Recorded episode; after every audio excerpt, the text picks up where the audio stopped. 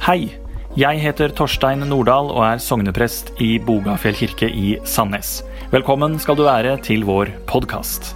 Jeg håper den inspirerer deg til å gjøre Jesus sett, trodd og etterfulgt. Her er dagens preken.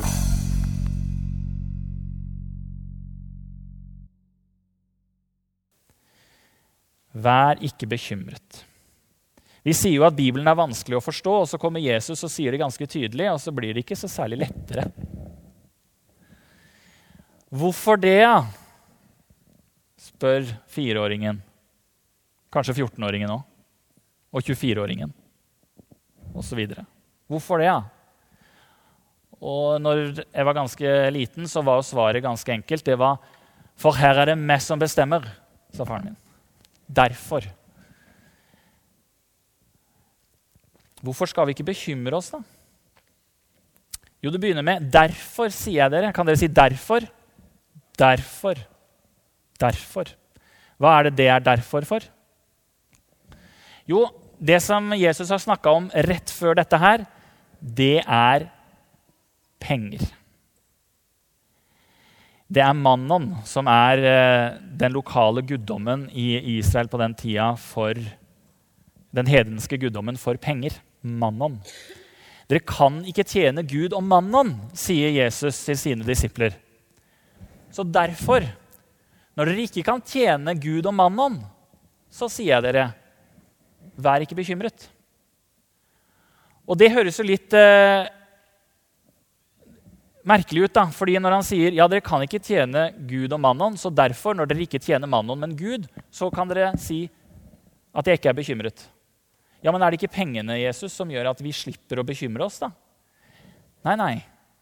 Og her kommer jo hemmeligheten, eller det som er Jesu budskap her. Å flytte fokus fra det materielle og til det åndelige. Og det er ikke bare bare. Ikke for oss som bor der vi bor og lever våre liv i Norge, i velferdsstaten Norge, med den store middelklassen og en økende mulighet til å realisere drømmer. Det være seg boligbygging, hyttekjøp, innkjøp av det siste nye fra USA, teknologi osv. Da vi var på bryllupsreise i eh, Nis og Monaco Apropos utenlandsreiser, ikke sant? Så gikk vi langs uh, bukta der. Monaco er jo bare en by rett ved havet. Og så er det en stor havn. Og der var det rad på rad med båter. Og de båtene hadde egen sjåfør, de hadde vakter, noen hadde helikopterplass osv. Og, og da snakka vi om det at det, så deilig det er å ikke leie, eie en sånn båt. For den som eier en sånn båt, har jo bekymringene om den båten i tillegg. Ja. Og vi som har mye, vi vil gjerne ha mer. Men så er det jo noe med det at det, vi er jo ikke fri fra ansvaret til det vi eier. Og jeg, for eksempel, hvis jeg hadde investert i aksjer, som er noe som jeg ikke kan i det hele tatt, og så hadde jeg plutselig fått en avkastning på 1 million kroner, da, så hadde jo det vært veldig, veldig flott. Men hvis jeg hadde møtt en som har peiling på aksjer, og så hadde den fortalt ja, nå har jeg 1 million kroner her, tjent det. Og så hadde jeg sagt nei, så fantastisk, nå kan du gjøre hva du vil. Nei, jeg kan nok ikke det, hadde han sagt da. Eller hun. For nå må jeg jo investere disse igjen, og så må jeg følge med på aksjekursen, og så må jeg legge i fond, og så må jeg få de til å vokse. Så det er ikke, det er ikke sånn isolert penger. Flott, da kan jeg gjøre hva jeg vil. Det er jo penger, og så må jeg forvalte det på en klok måte. Og med det så følger det noen bekymringer. Og det følger ansvar. Så Jesus sier ikke at penger er ondt. Det er jo ikke sånn at Jesus vil at vi skal uh, bygge opp et samfunn der penger ikke er en del av samfunnet, eller investeringer ikke er en del av samfunnet. Jesus sier veldig mye om investeringer. Kloke investeringer. Planlegging. Og det skal jeg komme litt tilbake til. Men det åndelige livet, når vi ikke kan tjene Gud og mannen samtidig, men tjene Gud og forvalte pengene våre og verdiene våre på en god måte, så trenger ikke bekymringene bli så store som de kanskje kunne blitt. Et åndelig liv lages ikke i et drivhus som tomater og agurker. Det er ikke sånn at jeg kan trekke meg inn her i kirka og så kan jeg kjenne varmen og fellesskapet, og så vokser denne åndelige tomaten, da, hvis dere er med på bildet. Sant? Og så blir den god og moden. For poenget er at jeg skal jo ut av dette bygget. Etter hvert så kommer jeg til å si 'gå i fred og tjen Herren med glede', og da skal dere gå ut. Og da skal dere fortsatt forvalte det åndelige livet utenfor. Vårt åndelige liv følger oss. Og Derfor så må vi være veldig bevisste på hva vi skal bli påvirka av. Og bekymringer er en av disse tinga som du og jeg blir oppfordra av Jesus til å ta et lite oppgjør med, og i hvert fall prøve å definere dette ganske godt for oss sjøl. Hva er dette? Jeg tror at når Jesus kan, se, kan si 'se på fuglene under himmelen', 'se på liljene på marken', da er jeg helt sikker på at dette her er erfaringer som Jesus har hatt sjøl. Han har sett på fuglene, og han har sett på liljene. Og han har gått rundt og hatt glede av det. Han har blitt fylt med takknemlighet. Og det er et valg. Og Jeg tror derfor at vi kan i hvert fall trekke to konklusjoner ut fra det som Jesus sier. Det handler om fokus. Fra det materielle til det åndelige. Og så handler det også om hva bekymringer ikke er. Vi kan se på Jesus og så kan vi finne ut av hva han gjør, hva bekymringer ikke er. Jeg nevnte planlegging. For Jesus sier mye om planlegging. Han sier f.eks. dette her med å forvalte talenter. Og ikke grave det ned i jorda, men forvalte det sånn at det vokser. For eksempel. og da vet vi allerede der at bekymring og planlegging det er ikke det samme. Du kan møte hverdagen, møte uka, møte livet og legge til rette for et ganske godt planlagt eh, liv, på en måte. da. Altså legge til rette for planlegging. Og så tror jeg også at det, det har ikke med noe med kjærlighet å gjøre heller. Bekymring og kjærlighet, følelser som vi opplever, at vi er glad i noen, at vi tenker på noen, det trenger ikke nødvendigvis kalles bekymring. Jesus har veldig mye bønn som handler om omsorg for fellesskapet, gjerne disiplene. Særlig den siste bønnen han ber for disiplene, handler mye om det. Men da er det en takknemlighet i bunn. Jeg ber om at de må være ett, slik du, far, og jeg er ett. Og så veit vi at Jesus går helt til korset av kjærlighet. Men han har angst i Getsemane så stor at han blør fra panna. Så her er det litt spennende å se hva er det du da mener, Jesus, for var ikke dette en bekymring så stor? Jo, det kan godt hende det var det. Men det var en bekymring som han ga til Gud. Og så kan jeg få høre av dere si ja, men du, Torstein, du sier at vi ikke skal være bekymra. Men hva med de som lever app, app, app, sier jeg da. For nå lar du andres potensielle bekymringer bli dine bekymringer. Og Der må vi også klare oss å skjelne litt. Jeg trenger øvelse på det. Jeg er ekspert i å bekymre meg for ting jeg ikke kan få gjort noe med.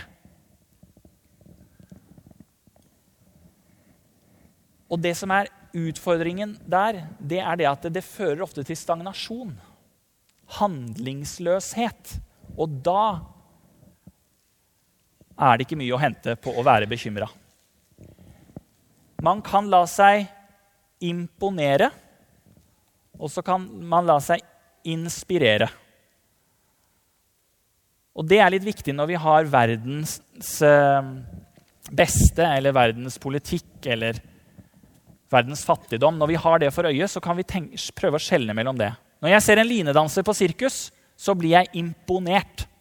Fordi jeg veit at det der klarer jeg aldri. Hvis jeg ser noen reise ned og sette av et år eller to til bistandsarbeid for noen som ikke har det like bra som meg, så kan jeg bli imponert. Men jeg kan også bli inspirert. Tenke wow, dette her, det har jeg lyst til å være med og støtte. Og da snakker vi ikke nødvendigvis om en bekymring. Da snakker vi om en motivasjon, en glød, en lengsel. Så hvis du noen gang har tenkt er jeg så bekymra for hvordan det går med fattige, så kanskje det faktisk er en lengsel i stedet. Har du tenkt på det? At det går an å prøve å skjelne, prøve å finne ut av dette her. En måte å finne ut av om det er bekymring, det er dette om det trigger til handling, eller om det blir handlingsløshet.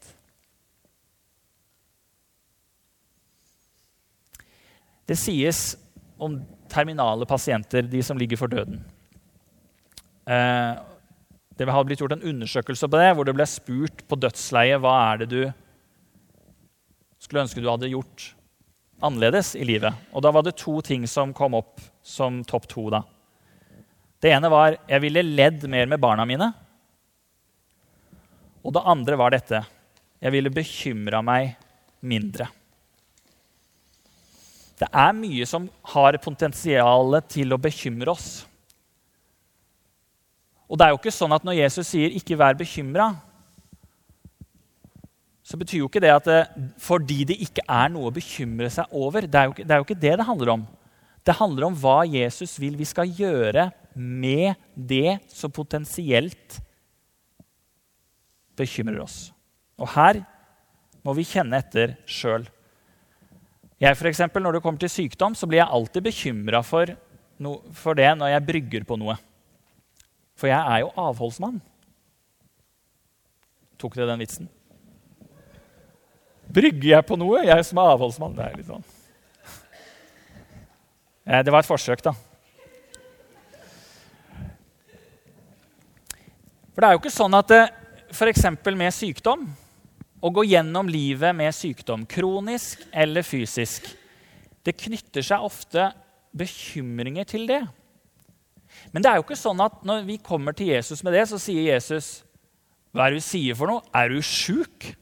Det, det, er jo ikke sånn, det er ikke sånn avvisning. Nei, Jesus sier noe helt annet. Og det skal jeg komme tilbake til.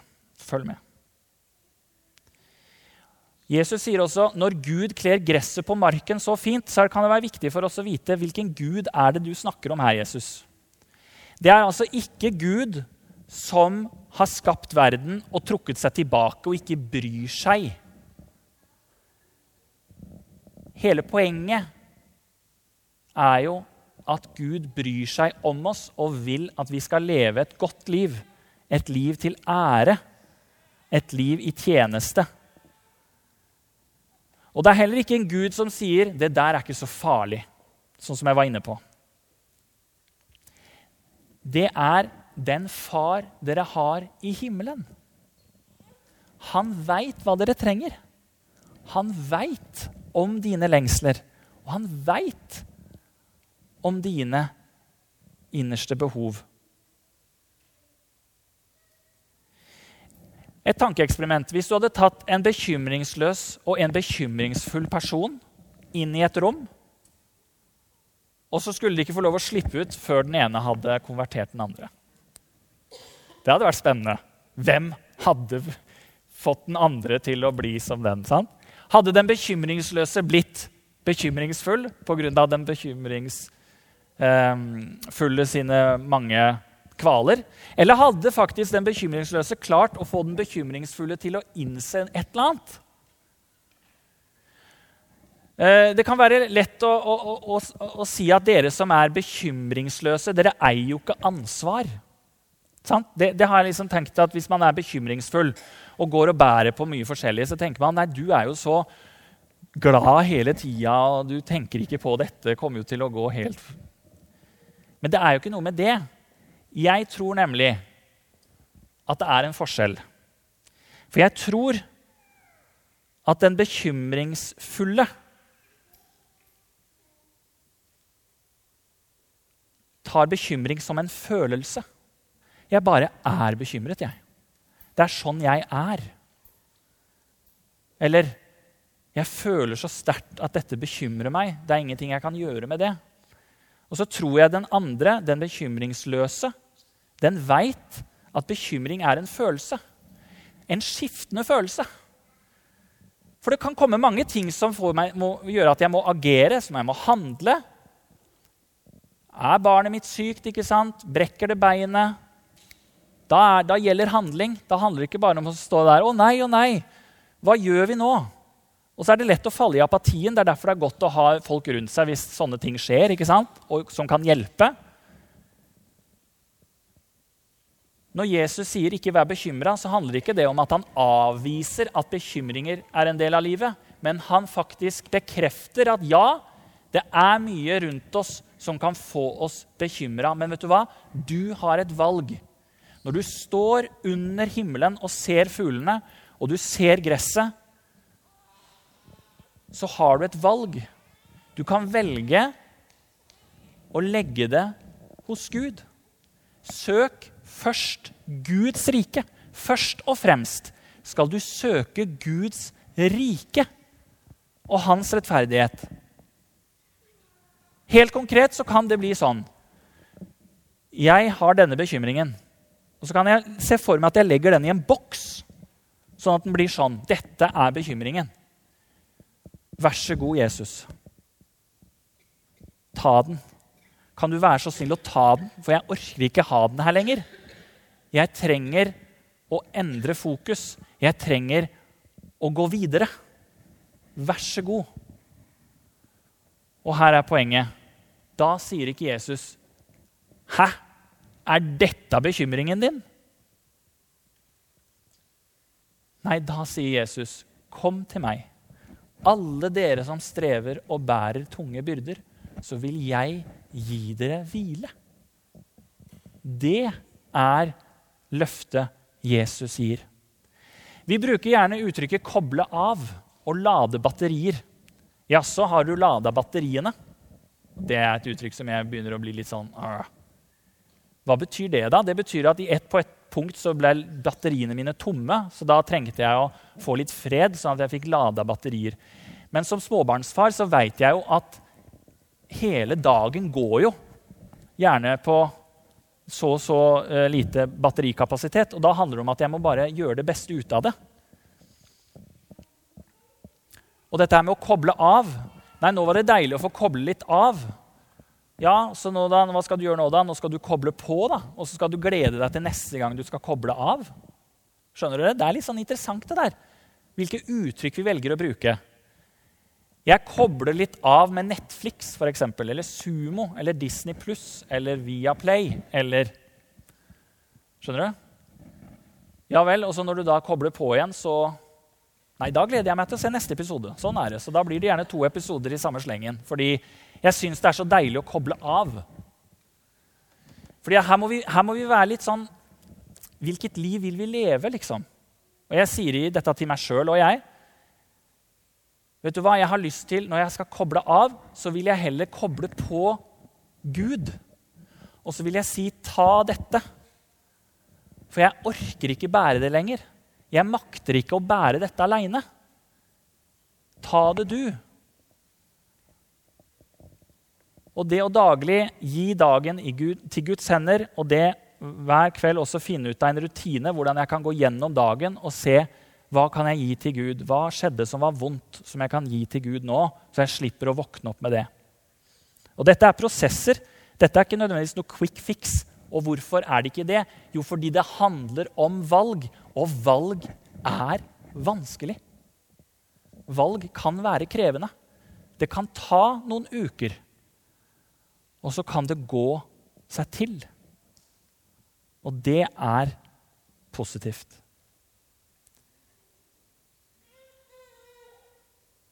For poenget er du må gjøre arbeidet du er satt til. Du må ta oppdragelsen. Men du trenger ikke gjøre det med bekymring. Du trenger ikke det. Det er et valg.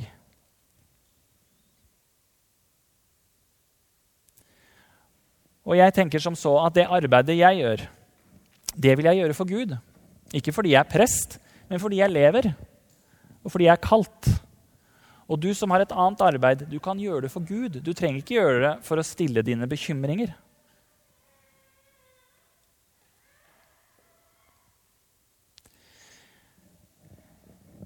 Jeg tror Nå kan eh, bandet gjøre seg klare. Jeg tror at etter at jeg har eh, preika denne preika, og eh, hverdagen kommer også til meg, så vil jo jeg også oppleve ting som jeg møter som, jeg som, som kan gjøre meg bekymra. Men jeg tror at det kan løse seg også hvis jeg sier Jesus, dette har jeg nå. Dette strever jeg med nå. Denne personen tenker jeg på nå.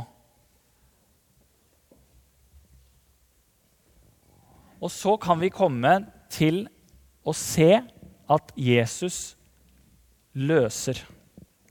Løser bånd som er for hardt knytta mellom mennesker. Løser opp ditt fokus, sånn at du får muligheten til å se nå den sommeren som ligger foran. Barna som leker.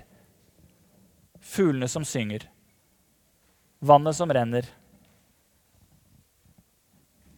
og gresset som gror. Gud møter oss helt nær, der vi kan kjenne han igjen. Og når du kjenner han igjen, sørg for å gi det til han, det du ikke makter å bære aleine.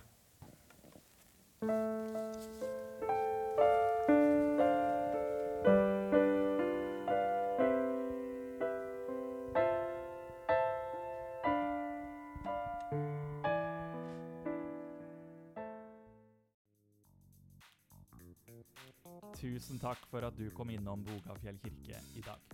For å høre mer undervisning som dette her, så kan du sjekke ut tidligere prekener i denne podkasten. Her kan du abonnere, rangere og gjerne dele prekenen med venner. Husk at du er hjertelig velkommen på gudstjeneste. Og vil du vite mer om oss, kan du sjekke ut Bogafjell kirke på sosiale medier. Der vil du se at vi vil videre.